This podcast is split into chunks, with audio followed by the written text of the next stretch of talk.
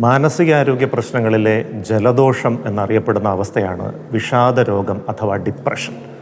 പലരും ചോദിക്കാറുണ്ട് ഈ വിഷമം എന്ന് പറയുന്നത് ഒരു സ്വാഭാവിക സംഗതിയല്ലേ? പരീക്ഷയിൽ തോറ്റാൽ വിഷമം വരാം പ്രണയബന്ധം പരാജയപ്പെട്ട വിഷമം വരാം മാർക്ക് കുറഞ്ഞാൽ വിഷമം വരാം സാമ്പത്തിക നഷ്ടം വന്നാൽ വിഷമം വരാം. ഇതിനെയൊക്കെ ഒരു രോഗമായി കാണേണ്ടതുണ്ടോ എന്ന് പലരും ചോദിക്കാറുണ്ട്. പക്ഷേ സാധാരണ വിഷമവും വിഷാദ രോഗവും തമ്മിൽ വ്യത്യാസമുണ്ട്. ഞാൻ താഴെ പറയാൻ പോകുന്ന ഒൻപത് ലക്ഷണങ്ങളിൽ അഞ്ച് ലക്ഷണങ്ങളെങ്കിലും രണ്ടാഴ്ച തുടർച്ചയായി നീണ്ടു നിന്നാലാണ് ഒരാൾക്ക് വിഷാദ രോഗം അല്ലെങ്കിൽ ഡിപ്രസീവ് ഡിസോർഡർ ഉണ്ട് എന്ന് കരുതാൻ പറ്റുക. ഒന്നാമത്തെ ലക്ഷണം രാവിലെ തൊട്ട് വൈകിട്ട് വരെ തുടർച്ചയായി നീണ്ടു നിൽക്കുന്ന സങ്കടഭാവമാണ്. അതെന്തെങ്കിലും ഒരു സംഭവവുമായോ വ്യക്തികളുമായോ ഒന്നും ബന്ധപ്പെട്ടല്ല തുടർച്ചയായി നീണ്ടു നിൽക്കുന്ന സങ്കടമാണ്. മുൻപ് ആസ്വദിച്ച് ചെയ്തിരുന്ന കാര്യങ്ങൾ ചെയ്യാനുള്ള താല്പര്യമില്ലായ്മയാണ് രണ്ടാമത്തെ ലക്ഷണം. പത്രം വായിക്കാനോ ടി വി കാണാനോ സുഹൃത്തുക്കളുമായി ഇടപെടാനോ ഒന്നും താല്പര്യമില്ലാത്ത അവസ്ഥ. മൂന്നാമത്തേത് കാരണമില്ലാത്ത ക്ഷീണമാണ്. സദാസമയം കിടക്കാൻ തോന്നുന്നു ഒരു ഊർജസ്വലതയുമില്ല ഒരു ഉന്മേഷവുമില്ലാത്ത അവസ്ഥ. ഉറക്കക്കുറവാണ് നാലാമത്തെ ലക്ഷണം. സാധാരണ ഉറക്കമുണരുന്ന സമയത്തേക്കാൾ ചുരുങ്ങിയത് രണ്ട് മണിക്കൂറെങ്കിലും നേരത്തെ ഉണർന്നു പോകുന്ന അവസ്ഥ. അതായത് ആറു മണിക്ക് സ്ഥിരമായി ഉണരുന്നൊരു വ്യക്തി നാല് മണിക്കും അതിന് മുൻപ് ഉണർന്നു പോകുന്നു പിന്നെ ഉറക്കം പൂർത്തിയാക്കാൻ പറ്റുന്നില്ല. വിശപ്പില്ലായ്മയാണ് അഞ്ചാമത്തെ ലക്ഷണം. വളരെ പ്രിയപ്പെട്ട ഭക്ഷ്യവസ്തുക്കൾ പോലും കഴിക്കാൻ തോന്നുന്നില്ല താല്പര്യം തോന്നുന്നില്ല. ചിന്തകളുടെയും പ്രവൃത്തികളുടെയും വേഗതയുടെ കുറവാണ് അടുത്ത ലക്ഷണം. ആരെങ്കിലും ഒരു ചോദ്യം ചോദിച്ചാൽ മറുപടി പറയാൻ ഒരുപാട് സമയമെടുക്കുന്നു. ഒരു കാര്യം ചെയ്യാൻ ആരെങ്കിലും ആവശ്യപ്പെട്ടാൽ അത് ചെയ്തു കൊടുക്കാൻ ഒരുപാട് സമയമെടുക്കുന്നു.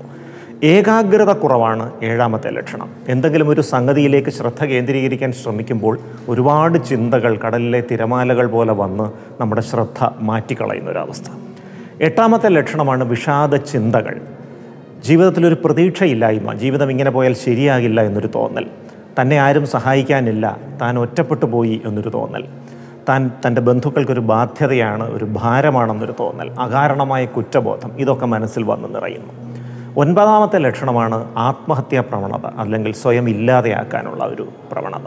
ഈ ഒൻപത് ലക്ഷണങ്ങളിൽ അഞ്ചെണ്ണമെങ്കിലും തുടർച്ചയായി രണ്ടാഴ്ചക്കാലം നീണ്ടു നിന്നാൽ ആ വ്യക്തിക്ക് വിഷാദ രോഗം അല്ലെങ്കിൽ ഡിപ്രസീവ് ഡിസോർഡർ ഉണ്ട് എന്ന് കരുതാം. തലച്ചോറിലെ സെറട്ടോണിൻ നോറെപ്പിനെഫ്രിൻ തുടങ്ങിയ ചില രാസവസ്തുക്കളുടെ അളവ് കുറയുന്ന അവസ്ഥ വിഷാദരോഗം ബാധിച്ച വ്യക്തികളിൽ വ്യാപകമായിട്ട് കാണാറുണ്ട്. കൊച്ചുകുട്ടികൾ തൊട്ട് വയോജനങ്ങൾ വരെയുള്ള ആളുകളിൽ വിഷാദരോഗം വരാം. സ്ത്രീകളിൽ ഇരുപത് ശതമാനം പേർക്കും പുരുഷന്മാരിൽ പത്ത് ശതമാനം പേർക്കും ജീവിതത്തിൽ ഏതെങ്കിലും ഒരു ഘട്ടത്തിൽ വിഷാദരോഗം വരാൻ സാധ്യതയുണ്ട് എന്നാണ് കരുതപ്പെടുന്നത്. വിഷാദരോഗം പൂർണമായി ഭേദപ്പെടുത്താൻ കഴിയുന്ന ഒരു അവസ്ഥയാണ്. പക്ഷേ അത് ചികിത്സ എടുക്കാത്ത പക്ഷം ആത്മഹത്യകളിൽ കലാശിക്കാൻ സാധ്യതയുള്ള സംഗതിയാണ്.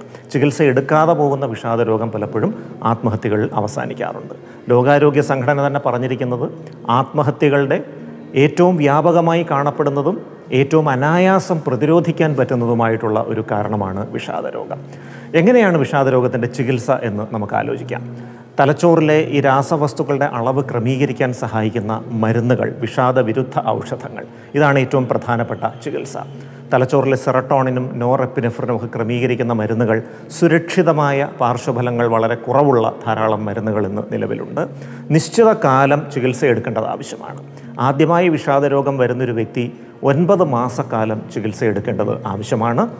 ഒൻപത് മാസക്കാലത്തെ ചികിത്സയ്ക്ക് ശേഷം ഡോക്ടർ നിർദ്ദേശപ്രകാരം മരുന്നുകൾ ഡോസ് കുറച്ചുകൊണ്ടുവന്ന് നിർത്താൻ സാധിക്കും. ഇനി ചിന്തകളിലെ വൈകല്യങ്ങൾ തിരുത്താൻ സഹായിക്കുന്ന ബൗദ്ധിക പെരുമാറ്റ ചികിത്സ അല്ലെങ്കിൽ കോഗ്നിറ്റീവ് ബിഹേവിയർ തെറാപ്പി എന്ന ഒരു മനഃശാസ്ത്ര ചികിത്സയും ഇതിന് വളരെ പ്രയോജനപ്രദമാണ്.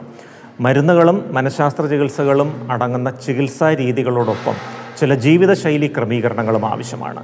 കൃത്യമായ വ്യായാമം ചിട്ടയായ ഉറക്കം കൃത്യസമയത്ത് ഭക്ഷണം കഴിക്കുക ആരോഗ്യകരമായ വ്യക്തിബന്ധങ്ങൾ നിലനിർത്തുക തുടങ്ങിയ കാര്യങ്ങളും വിഷാദരോഗം പ്രതിരോധിക്കാൻ പ്രധാനമാണ്. അതുകൊണ്ട് ഒരു കാര്യം ഓർക്കുക നമ്മുടെ സമൂഹത്തിൽ പത്ത് ശതമാനത്തോളം പേർക്ക് വിഷാദരോഗം ഉണ്ടെന്ന് കരുതപ്പെടുന്നു. അത് എത്രയും നേരത്തെ ചികിത്സ തേടിയാൽ പൂർണമായിട്ട് ഭേദപ്പെടുത്താൻ പറ്റുമെന്ന് മാത്രമല്ല ആത്മഹത്യകൾ പ്രതിരോധിക്കാനും സാധിക്കും.